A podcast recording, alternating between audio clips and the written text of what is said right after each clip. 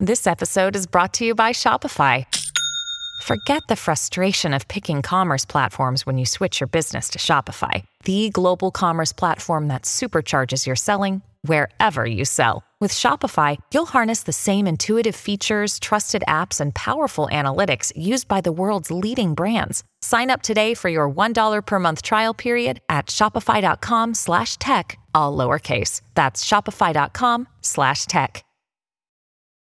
Families have a lot going on. Let Ollie help manage the mental load with new cognitive health supplements for everyone 4 and up, like delicious Lolly Focus Pops or Lolly Mellow Pops for kids. And for parents, try 3 new Brainy Chews to help you focus, chill out, or get energized. Find these cognitive health buddies for the whole fam at Ollie.com. That's OLLY.com. These statements have not been evaluated by the Food and Drug Administration. This product is not intended to diagnose, treat, cure, or prevent any disease. Mr. Chief Justice, to please the court. Every community should have a radio station. They should. This is Life of the Law. I'm Nancy Mullane. Welcome to In Studio with Life of the Law's team, where we ask questions about the law, get some answers, or at least start looking for the answers. Each month, we present an investigative feature report about the law, and 2 weeks later, like today, our team meets up in the studios of KQED in San Francisco to talk about our investigations and all things law. I'd like to introduce you to our in-studio team today, and they can brief you on who they are and what they bring to the table. First off, Brittany Bottorff. Hi, Nancy. Good morning. My name is Brittany, and I'm an attorney in San Francisco. And I'm also the advisory board chair for Life of the Law. Thank you. Osagie Obasogie. Hi, Nancy. My name is Osagie Obasogie, and I'm a professor at UC Berkeley. And Tony Gannon. Hi, Nancy. I'm your producer, and I'm a documentary filmmaker. Thank you. And we're welcoming Kirsten Jesowitz Heidel, our post-production editor, to our first in-studio. Welcome, Kirsten. Hello, Nancy. Tell us about yourself. I am Kirsten Jesowitz Heidel, and I am Life of the Law's post-production editor. And otherwise, I'm underemployed and overeducated. And that's why we love you. So we're going to go into part one of our, if there are parts, we're going to begin our conversation talking about our most recent investigative report, Radio Silenced. Tony, you worked with our reporter Ian Coss on this story. Why don't you tell us about what we found in Radio Silenced? Right. So our most recent feature episode is, as you just said, Radio Silenced, our episode 102. To follow along in this conversation, you don't need to go back and listen to it, though we highly suggest that you do. I loved working on this episode with reporter Ian Coss. It's the story of 2 community radio stations in Boston, Massachusetts. It's told through the perspective of one longtime listener of both of these stations, a DJ of one of the stations, and a founder of one of the stations. So it's a really great story because it not only gives us this sort of really intimate look at these 2 radio stations, but it takes us on this little historical journey back to the birth of radio and to the birth of certain FCC regulations. FCC regulations in particular surrounding public interest, convenience, and necessity. So, yeah, the story takes us through the fate of these 2 radio stations, has really great tape of the day that one of the stations was raided by federal agents. If you're interested, you should definitely go back and take a listen. But even if you don't, even if the subject does not interest listeners, they should definitely go back because it's just beautifully produced. Reporter Ian Coss was not only able to bring in the story, but he's also a musician, so he composed all of the music that you hear in that episode. So these were 2 black-owned radio stations shut down by the FCC in Boston, and Ian Coss talked to this really wonderful man who grew up listening to these radio stations, and then he was in his house both times listening as the radios were shut down. And what that meant to him, you know, to lose a community voice. They weren't just any radio station, they were his radio stations. I loved this episode. I thought it was beautifully produced, and I loved the music and the sounds. And I thought these people, I almost called them characters because it seemed like a story, but these people were really engaging. And on paper, I did not think this was going to interest me. I just thought nope, I'm only listening because it's my homework and I have to talk about it. And of course, I listen to every podcast episode of Life of the Law. But it's been one of my favorite episodes, Nancy. I really have to say that. So I just loved it. So what did you discover that you didn't know? I did not know about the importance to people like Mr. Lawson of these community, neighborhood kind of based radio stations. And I'd grown up later in the 80s and everything was already pretty much corporate by then. And so I just had, I never knew that something like that existed. Lawson talked about how he didn't even have a TV. And so this radio was his portal to his community and the outside world, and how important it was to him in his life. And so that was very eye-opening for me. Kirsten, what'd you think? So when I first started working in radio, I started working at a local radio station in Berkeley called KPFA, which is part of the Pacifica network. So it's not quite a community radio station, but it still has a super community radio station vibe to it. And they were shut down by the FCC at one point for something. I don't remember what it is now, but they have a very, they have the same sort of state of mind as these local Boston radio stations. So when I was listening to it, I thought that it was really interesting, and it took me back to 4 years ago when I first started doing radio, and everyone was really focused on the community that they were in and serving that community. And I also thought that the history was really interesting. I didn't know the stuff about the Titanic at all. And so I was it was this ship. It went. Yeah. Right. Yeah. But yeah, could have added that to the movie. Rose and Jack go down and the radio guy's just sitting there trying to get out a message. And then the role and at the time there was no expectation, according to Ian Coss's story, that any ship in the area would be on the frequency so that they would get the message. So that was the rise or the kind of the inception of the importance of having some kind of regulation so that, if you're on a radio, if you're out on a ship and you share, a frequency that you will be listening in case somebody else is having trouble. So made radio not the Wild West anymore. You would have some rules and some regulations, but then now there's a lot of rules and regulations.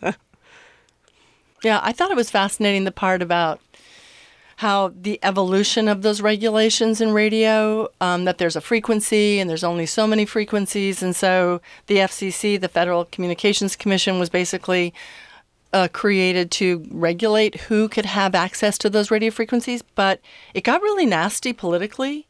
When low-power FM stations started popping up, and, people who started... I don't want to give the whole story away. I'm giving the whole story away. For those of you who didn't listen. For those of you who listened, you know what's coming. But I think it was really fascinating to see the political kind of gamesmanship behind doors that limited who could have low-power FM, and the role of even... NBC and National Public Radio in limiting who could have low-power FM licenses. And the opportunity for people who had started one without a license getting shut down, with the understanding that, the new regulations would give amnesty, and then, whoa, that amnesty being removed from the regulations. That was very strange. And I didn't know that history. So it was really... Osagie, what'd you think? Yeah, so when I was listening to this episode, what really struck me was the role the relationship between radio and identity. I moved to the Bay Area in 2002 for graduate school, and it was my first time living on the West Coast. And I was a kind of a new person to Berkeley. And what really kind of created my California identity was a radio station by the name of KBLX. Now, it's not a local radio station or community. I mean, it's a local radio station, but it's not a low-power community radio station. But it was a radio station that often had DJs who talked about local community issues, and it really kind of created my sense about what was going on in the Bay Area at that time.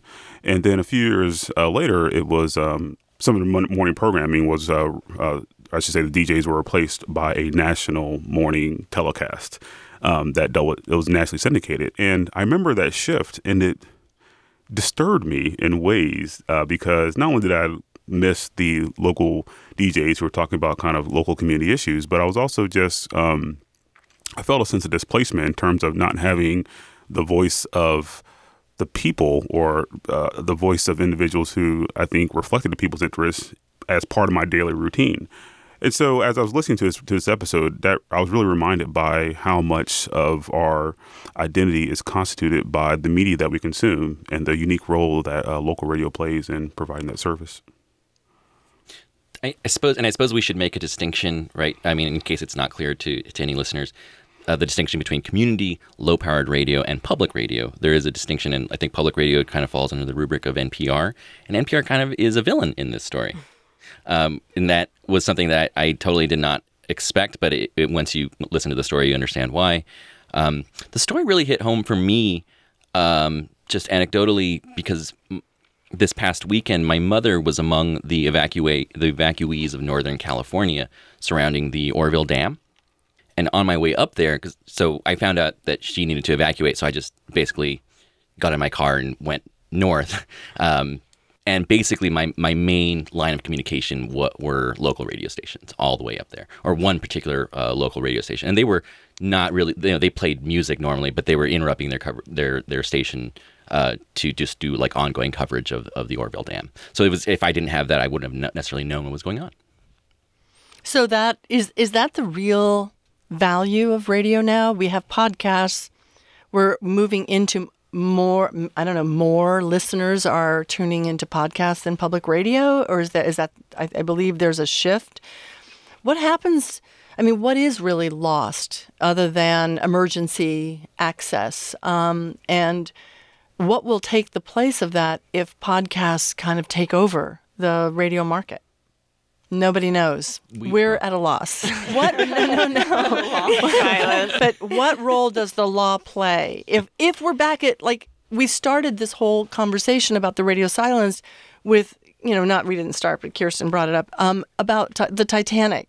And at the time, radio station, the other ships were not expected under the law to tune in to a frequency so they would know if there was a ship going down. Well, what role does the law play today? Here it is 100 years later, and we now have radio stations moving into podcasting, public community radio stations being shut down or limited.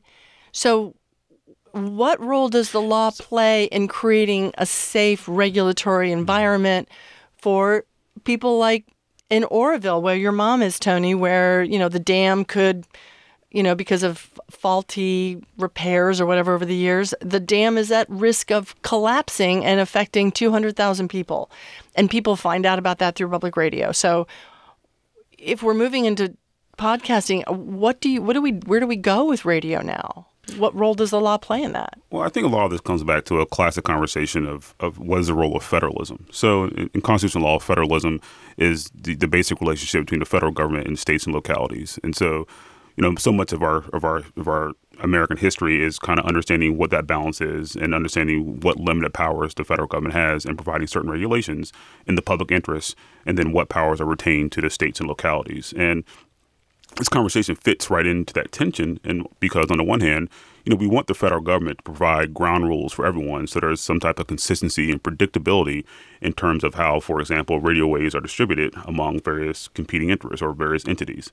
On the other hand, there's something to be said about an unregulated space where local communities can communicate to one another outside of the reach of the federal government. And that's what this story is really about. It's about local communities using low-power radio to communicate with one another and to share stories and to play music and to inform one another through these mechanisms that theoretically should not disrupt other people trying to use their airways, but still in a way runs into the purview of the federal government and their ability to regulate. And so at the heart is this, I hadn't thought about this until you asked the question, Nancy. This is really a story about federalism.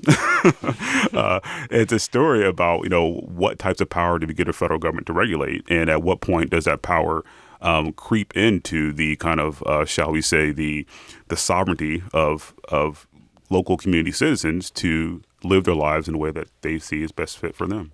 Yeah, one of the lines that sticks with you in the episode is a line by Craig Lawson. He says a couple of times, you know, every community needs a radio station. And that really kind of is the hinge of the show, in my opinion, that question, or maybe phrasing that as a question.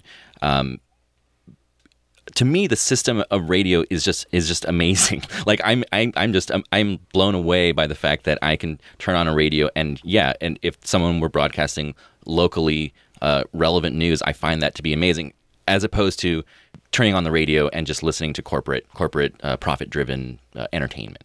Right. I think there's a real value to that. And to me, I think part of this conversation is whether or not something like the internet is a public utility.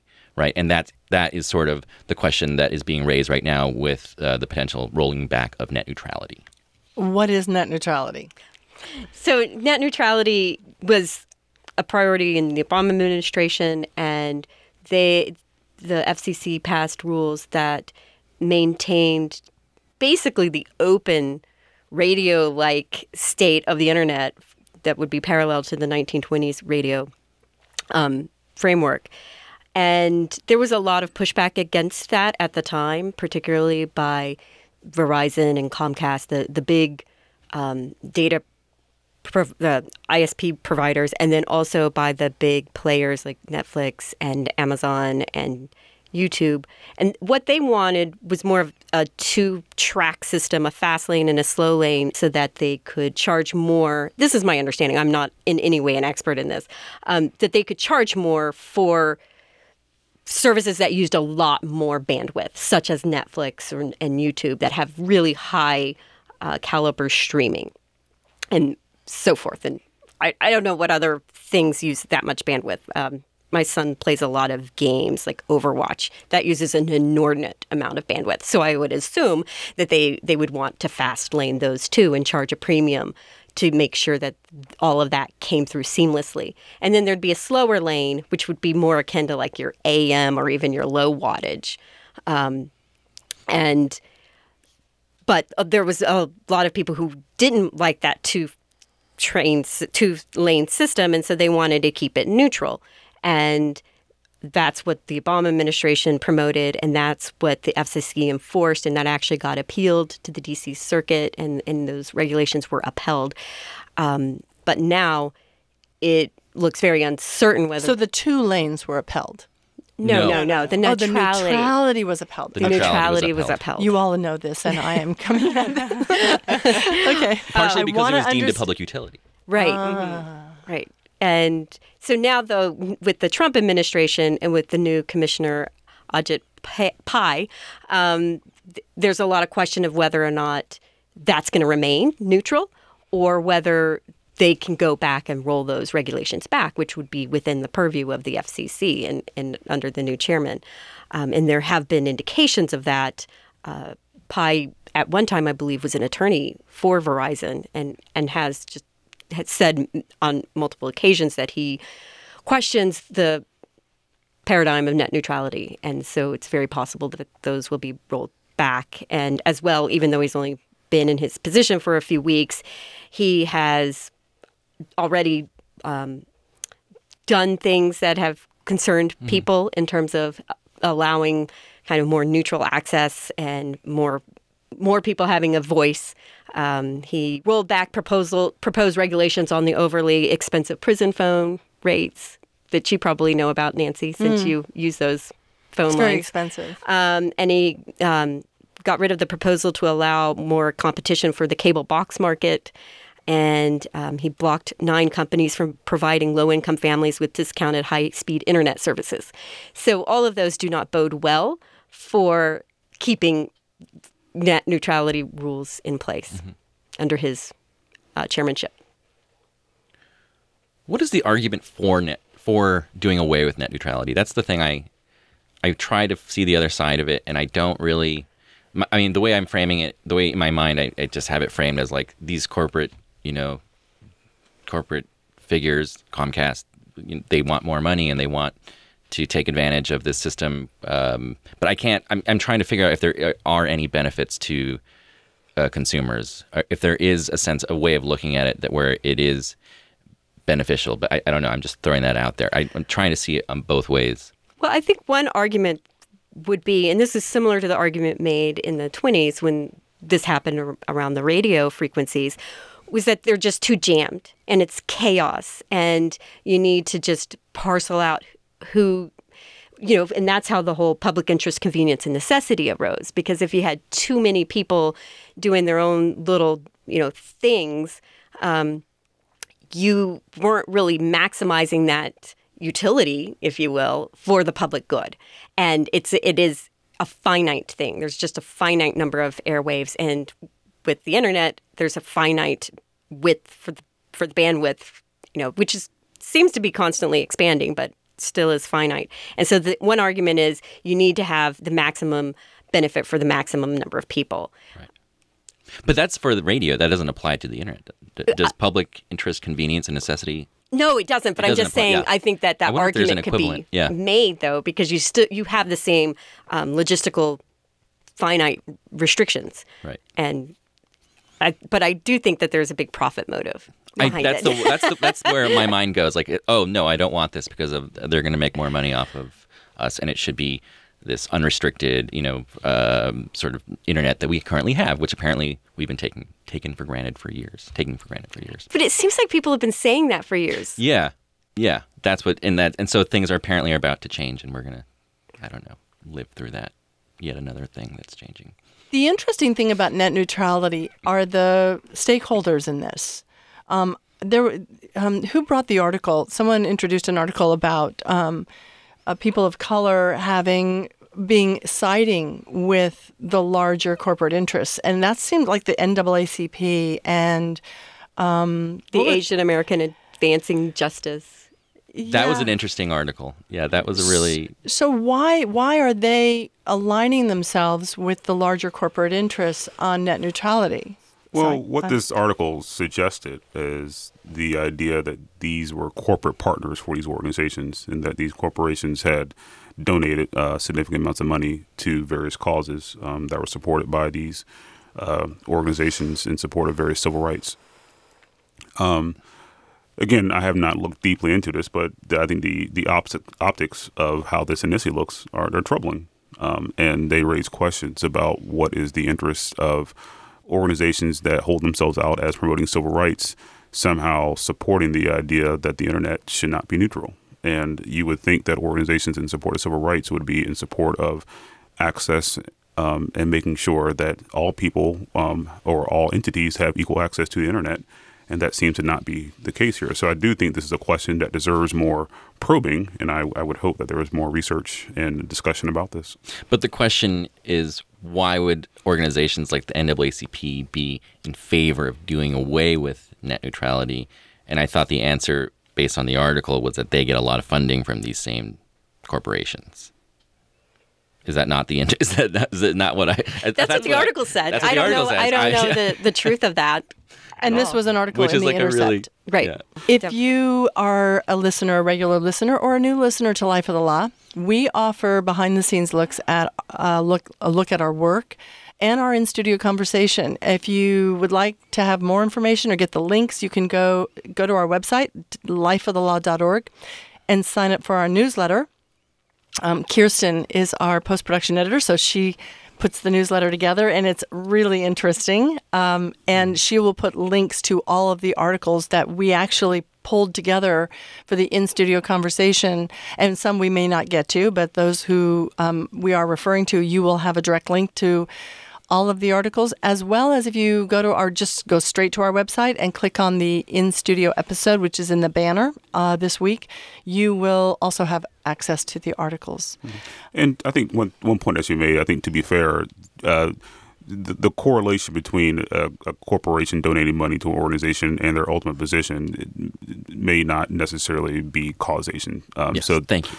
So I think there may very well be principal reasons why the NAACP might think that net neutrality is a bad thing, and that's something that should be asked of them directly and explored. So on the one hand, I think we should pay attention to the connection between funding support and certain decisions made by these organizations. But on the other hand, I don't think we should necessarily jump to the conclusion that the correlation is necessarily a direct causal relationship. Absolutely. Yeah, you're totally right. And going back to Tony's earlier question about why these companies would want to advocate non-net neutrality. Back in the 1920s, Congress created the FCR, the Federal Commission of Radio.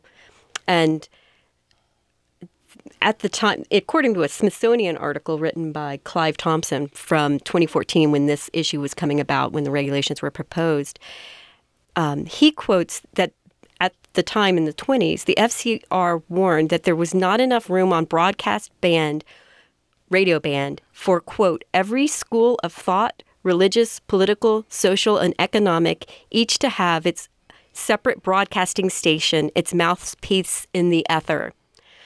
And that really resonates to me right now, because I feel like right now on the internet, every school of thought, religious, political, social, and economic school has a ability to have its mouthpiece on the ether.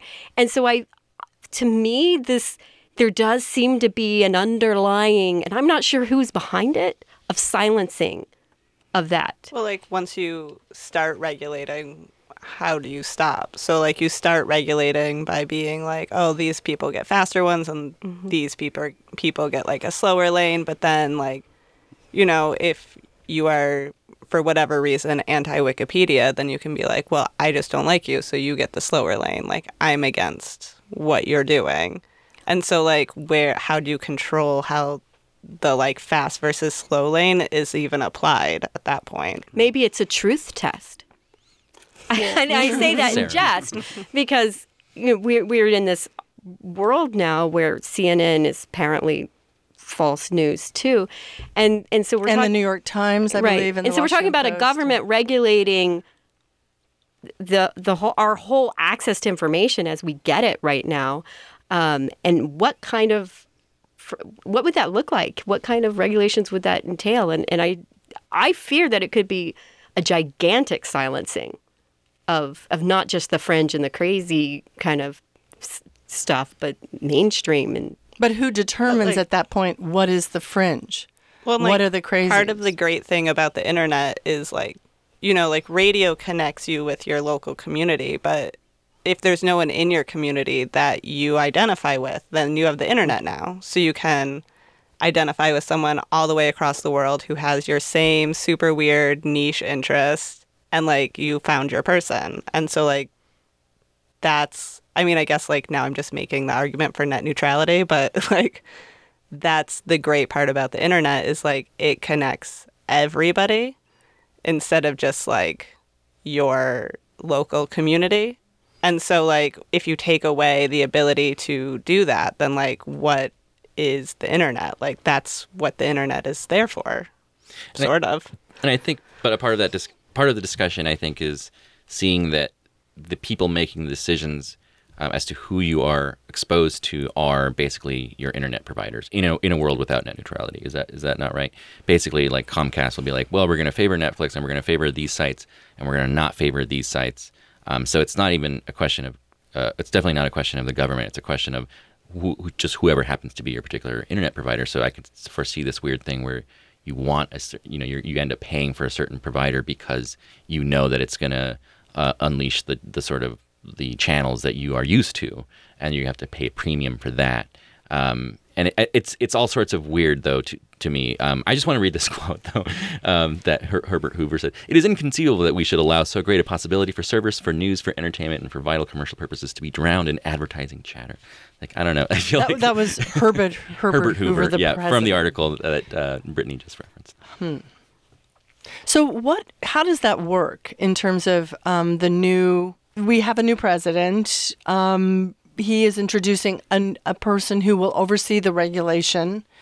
And how soon could that happen? I mean, how quickly, what kind of short-term and long-term impact could we be looking at in terms of the regulation of the internet? I mean, how quickly could this happen? How would that happen? Anybody know? I'm not sure how quickly it would happen. I think, you know, if I can play devil's advocate for a moment and take the side of the folks who are against net neutrality, I think what they would argue is that I think they would say that the government doesn't have a right to set the ground rules for how an open space, how an open resource is distributed. So they're saying, look, what this new rule does is allows the market to determine which services should be provided at a higher speed and at a lower speed. And that they would say, I think they would argue that this is the essence of an anti-regulatory stance that would keep the government out of the conversation and allow consumers and providers to determine the terms upon which information is provided. So the concerns about government somehow regulating the content or the access to certain information is misplaced. And they would argue that rather this is an opportunity for consumers and providers to make sure that the content that is most desired is provided in the best way possible. If they can afford it. Right, but that's true for any type of resource that's in the open market. That's kind of American capitalism. Right. So but, I'm going to take off that hat now and go back to my own views. And so under that system, our national parks would also be fully commercially developed. And there are people that would willingly argue that very point mm-hmm. about national parks, mm-hmm. about any other public utility. Right. About water, anything. Post office.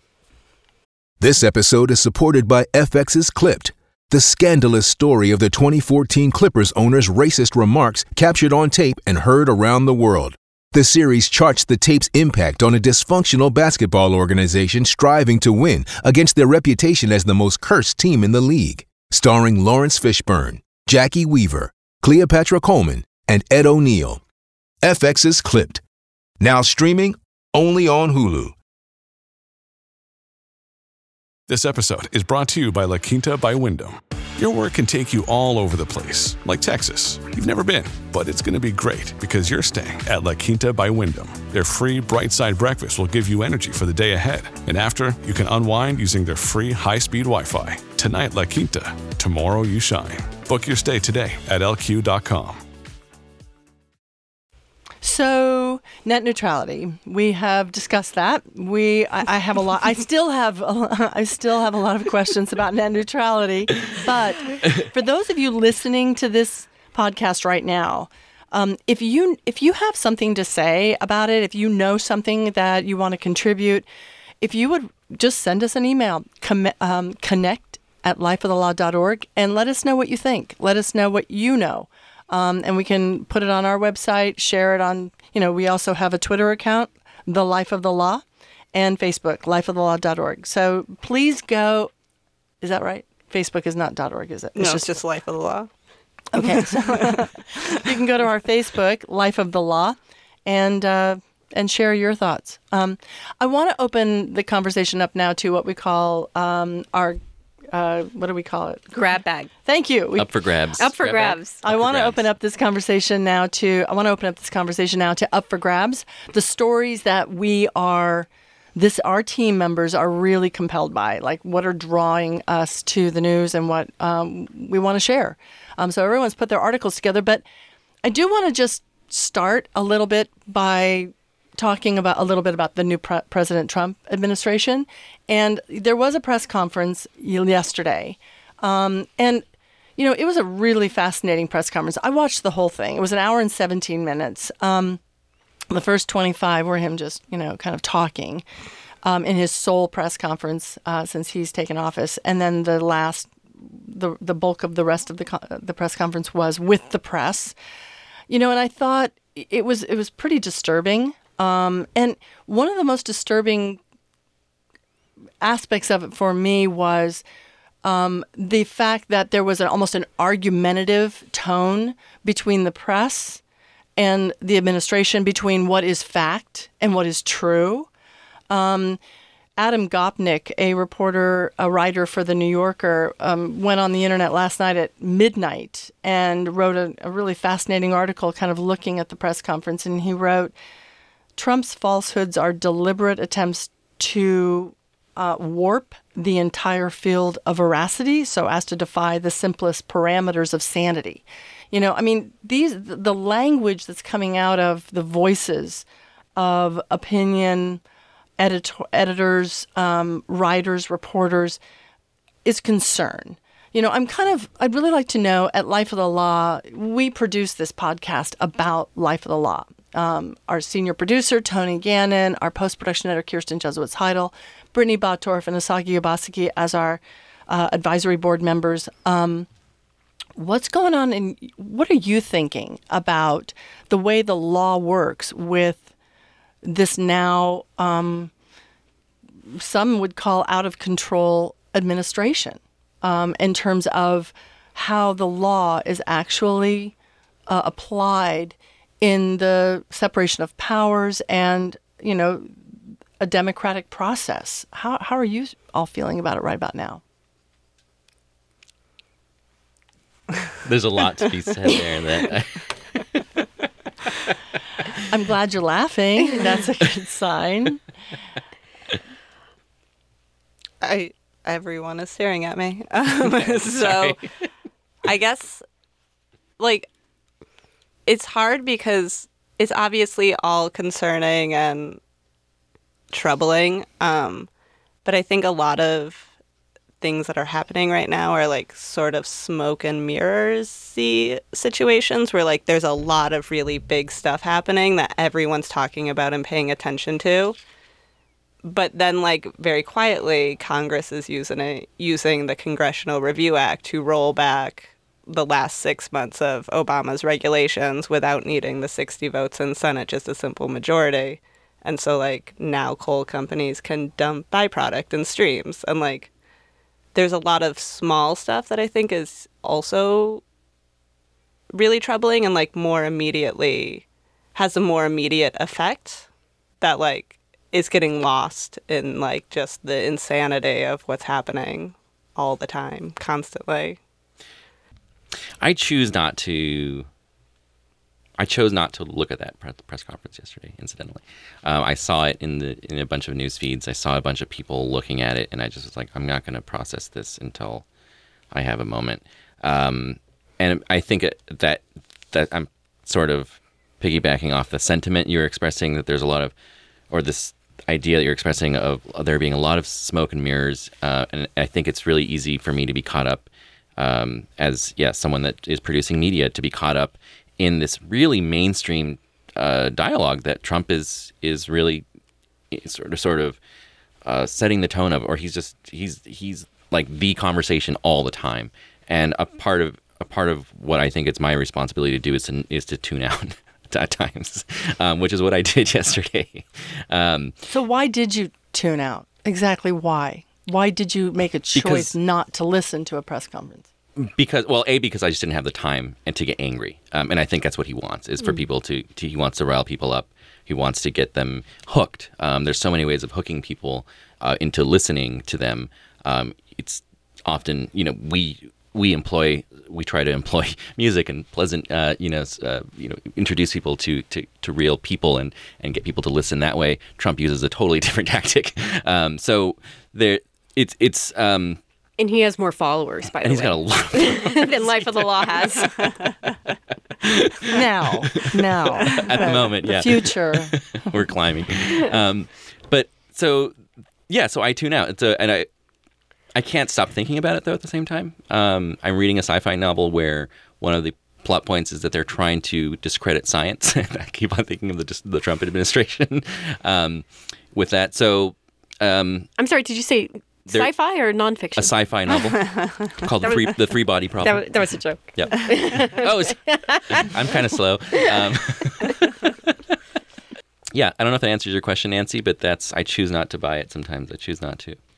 So when you said, when I have time, when I can absorb it, what is that environment like when you do sit back and take it in? Put on some Wagner, dim the lights. No, I'm kidding.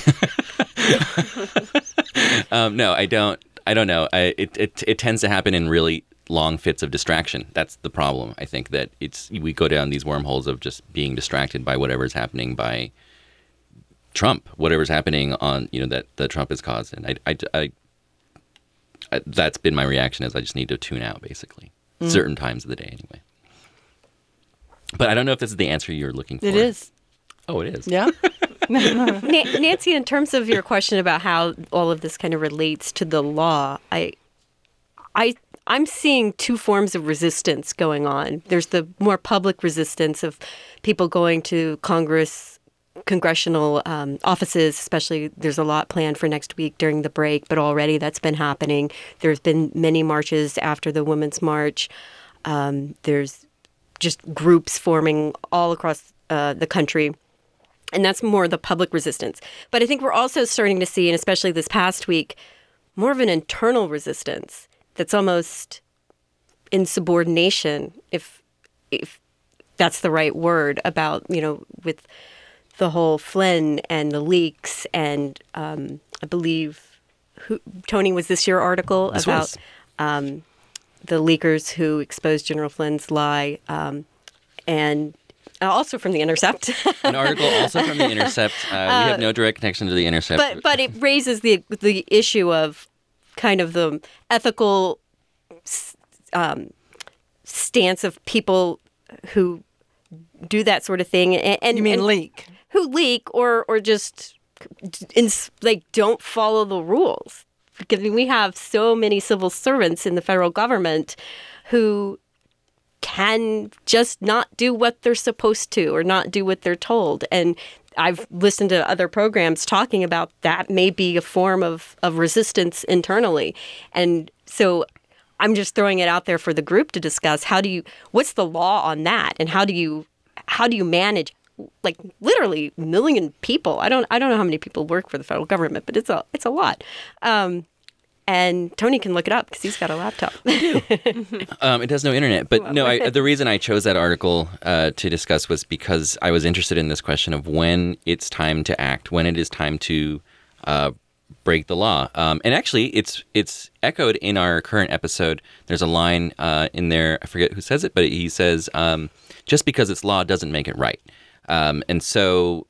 that, I mean, it's taken out of this context of the episode, which related to his community radio station, but it totally applies in this case. I mean, just the words at the very least apply in the sense that Glenn Greenwald was asking, what happens when breaking the law is in the public interest? But in a way, we have two sides potentially breaking the law then. We have internal administrative resistance or federal resistance by individuals who are part of the administration or part of the federal government because they don't have confidence.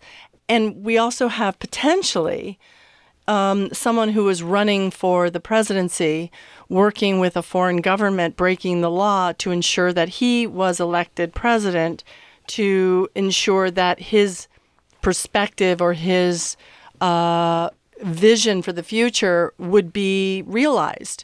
And so it's kind of from my fear right now, and I do have a fear, is that the crumbling of confidence in a democratic process built on law is happening in multiple ways. And then who comes in and says, I'm the law, this has got to stop. And so, Osagie, you're a constitutional scholar. How does this, where are you on this? So I am, I have mixed sentiments on the one hand. So in response to your initial question about yesterday's press conference, what troubled me was the stunning lack of accountability. So there was a moment where, President Trump repeated his oft-stated claim that he won the election with the widest margin of electoral college votes ever, which is just patently not true. And a journalist challenged him on that. And they did. Yes, and a journalist challenged him with specific numbers of folks who had won by wider margins, to which the president responded by saying, well, I don't know, someone just gave me these numbers. I don't know.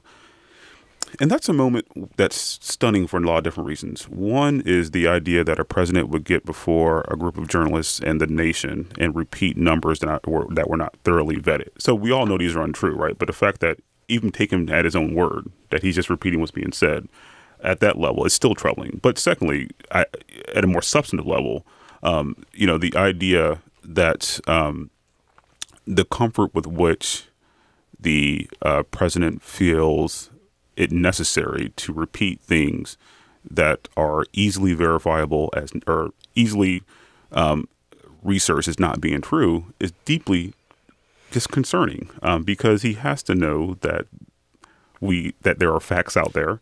But at the same time, he feels the need to try to convolute the situation, which is, again, creating this sense of chaos that makes many people feel uncomfortable. So, again, it gets back to the question of accountability, because at some point as the leader of the country, you have to be accountable to the citizens. And part of that accountability is being truthful. And when faced with facts contrary to what you're saying, acknowledging that and having some type of contrition. And none of this is happening right now. And so, again, we're talking about a rather insignificant point now in terms of margin of victory, right? And though it's that exact point is insignificant, the greater question is, what happens when something that matters is on the line? What happens when there is a big question of national, if not global, significance on the line, and we are expected to take the word of someone who can't talk to us truthfully about the margin of victory? So that's one concern I have. On the other hand, I left this week quite optimistic, and my optimism comes from the courts. And even though we are at a moment where reality and fact and truth is being questioned by our national leader, there is an adult in the room, or at least a series of adults in the room thus far, and that is the court system that is demanding a level of honesty and truthfulness in terms of what these executive orders regarding the travel ban mean when in the context of our constitutional order. And thus far, they have said that these bans are not congruent or not consistent with our constitutional aspirations and our constitutional norms and what the law says. And to have a group of people who are demanding that there is some integrity to our constitutional system and a relationship to the various branches of government gives me hope that at least at points where these executive actions are litigated, that the court will at least consistently ask the hard questions and be accountable where our executive branch has failed to do so. But what's the impact of a president standing before the nation and saying so-called judges? And as you say, presenting untruths that are easily clarified. What is the impact of that on a citizenry that is looking to, and you know, when I was watching the press conference, it wasn't just that we were watching a man stand and talk. We were watching the President of the United States stand in the East Room of the White House with gold curtains behind him, with the seal of the President in front of him, with the press corps calling him Mr. President. So in that context, we have all been raised, I mean, I don't know, I was raised, I think the rest of us were raised to believe that the President deserves and should be given respect and honor.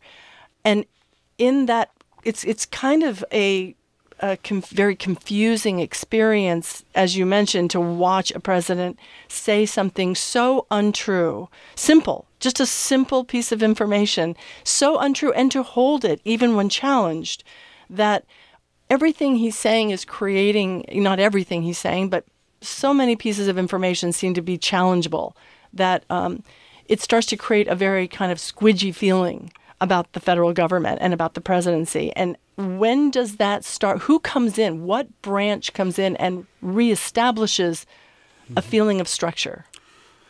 And I think that branch is the judiciary, right? So on the one hand, you have the elected branches of Congress and the executive that in many ways feel as if they have to at least show some type of deference to the prerogatives of those people who put them in office. And that's kind of the, you know, at least one explanation for why there has not been greater resistance from Congress to the extent that they are trying to, quote unquote, respect the group of people that voted them in and voted in the president. But on the other hand, you do have the judiciary, which because of our constitutional structure, the federal judiciary has, you know, lifetime tenure.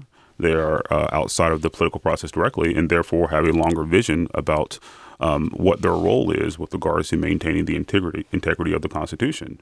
And so I'm quite hopeful by the events of the past week, and to the extent that the judiciary has, and from my understanding, faithfully upheld their role of making sure that the executive does not exceed his constitutional boundaries. But it remains to be seen about you know, what is the long-term impact of the executive being in constant battle with the judiciary? And I think, you know, one thing to keep in mind is that this is not the first time that a president has gone to battle with the judiciary. It's not the first time that judges have been criticized as being, quote unquote, political or overstepping their boundaries. This has been a long time tradition in constitutional law, and there have been flare-ups and ebbs and flows throughout the history of our country. But it's certainly we're certainly at a moment where we have to pay attention. And you know, the question of whether or not these statements from the executive are eroding trust in the judiciary, or are they eroding trust in the executive themselves, or something else. So this thing can go in a lot of different directions, and it's something that we really have to just keep an eye on. But Nancy, I also think that the Congress should play a stronger role in the checks and balances of our system. And when you have an incident like that happened last week with these significant allegations of the conversations that occurred between Flynn and the Russians, and then who knew what when, there could be a flurry of investigations opened up by Congress, and they could be not closed. They could appoint a special prosecutor. They could appoint a special committee to investigate. But I don't see that happening, and I see that as a dereliction of their duty. And when Osagie says that they're there at the behest of the people who put them in office, that's skewed right now, in my opinion. It's heavily skewed because of how all of the redistricting has gone on at the statewide level. So, you know, that's a whole nother topic we could spend. I mean, who's representing whom? So when you have 65% of the people not thinking that Trump is being an effective leader, then who takes that voice into account? Right now, nobody is. Right. And I think you're absolutely right. And I think, you know, what Congress is doing now is that they're looking at approval ratings. And my sense is that every single congressperson has a number in mind. There's a point at which the approval ratings for the current administration will dip to a point where they will start thinking about how the country's and their constituents' sentiments about the administration will affect their reelection chances. And they will make a cold, calculated decision about how they will respond in their capacity. So, and that's where, you know, in terms of you know, what each branch is responding to, is it's important to keep an eye on in terms of what motivates each branch. And I think, you know, Congress's inaction right now may very well be temporary. Well, I want to thank you all for joining me for In Studio this week at Life of the Law. This week, we're in production on a story behind the scenes about a clinic in Canada where junkies go to shoot up with illegal drugs paid for by tax dollars, Canadian tax dollars, to try and stop the opioid deaths that are happening in their community. We'll bring that to you in our next feature investigative report at Life of the Law. I hope you'll all join us on March 7th when we publish The Luckiest Junkies in the World. That's March 7th. And then for our In Studio on March 21st, when we get back together in the studio at KQED, do you have a question about the law, or do you have feedback for us about this conversation, or do you have a news story that you want us to kind of sort out? Send an email to connect@lifeofthelaw.org. Be sure to include your contact information so we can follow up. I'd like to thank Life of the Law's team, Brittany Bottorff, attorney and chair of Life of the Law's Advisory Board, Osagie Obasogie, professor at the University of California, Berkeley, and a member of Life of the Law's Advisory Board, Tony Gannon, Life of the Law's senior producer, and Kirsten Jesowitz Heidel, our post-production editor, for coming into the studio today. Tony Gannon will senior produce this episode, and Kirsten Jesowitz Heidel and Rachel Kane will post-produce our episode. We'd like to thank Danny Bringer and Howard Gelman at KQED in San Francisco, who engineered today. If you want to know more about how the law works, tune into Life of the Law on iTunes. Take a few minutes to post your review, like us on Facebook, and follow us on Twitter. Each time we publish a new episode, we send people who have subscribed to our newsletter a behind-the-scenes look at Life of the Law, including notes from our reporters and our listeners. We're a nonprofit project of the Tide Center, and we're part of the Panoply network of podcasts from Slate, connecting sophisticated listeners with top publishers and thinkers. You can also find Life of the Law on PRX, Public Radio Exchange. We're funded by the Open Society Foundations, the Law and Society Association, the National Science Foundation, and by you. Visit our website, lifeofthelaw.org, and make a very much appreciated donation to help pay for the direct costs of producing our episodes. It just takes a minute. Next on Life of the Law. Yeah, I thought it was set up, trying to get us corralled. They were down into all of us in one little section and then just going to arrest us all, or, you know, you never know. So we are the luckiest junkies in North America. That's next on Life of the Law. I'm Nancy Mullane. Thanks for listening.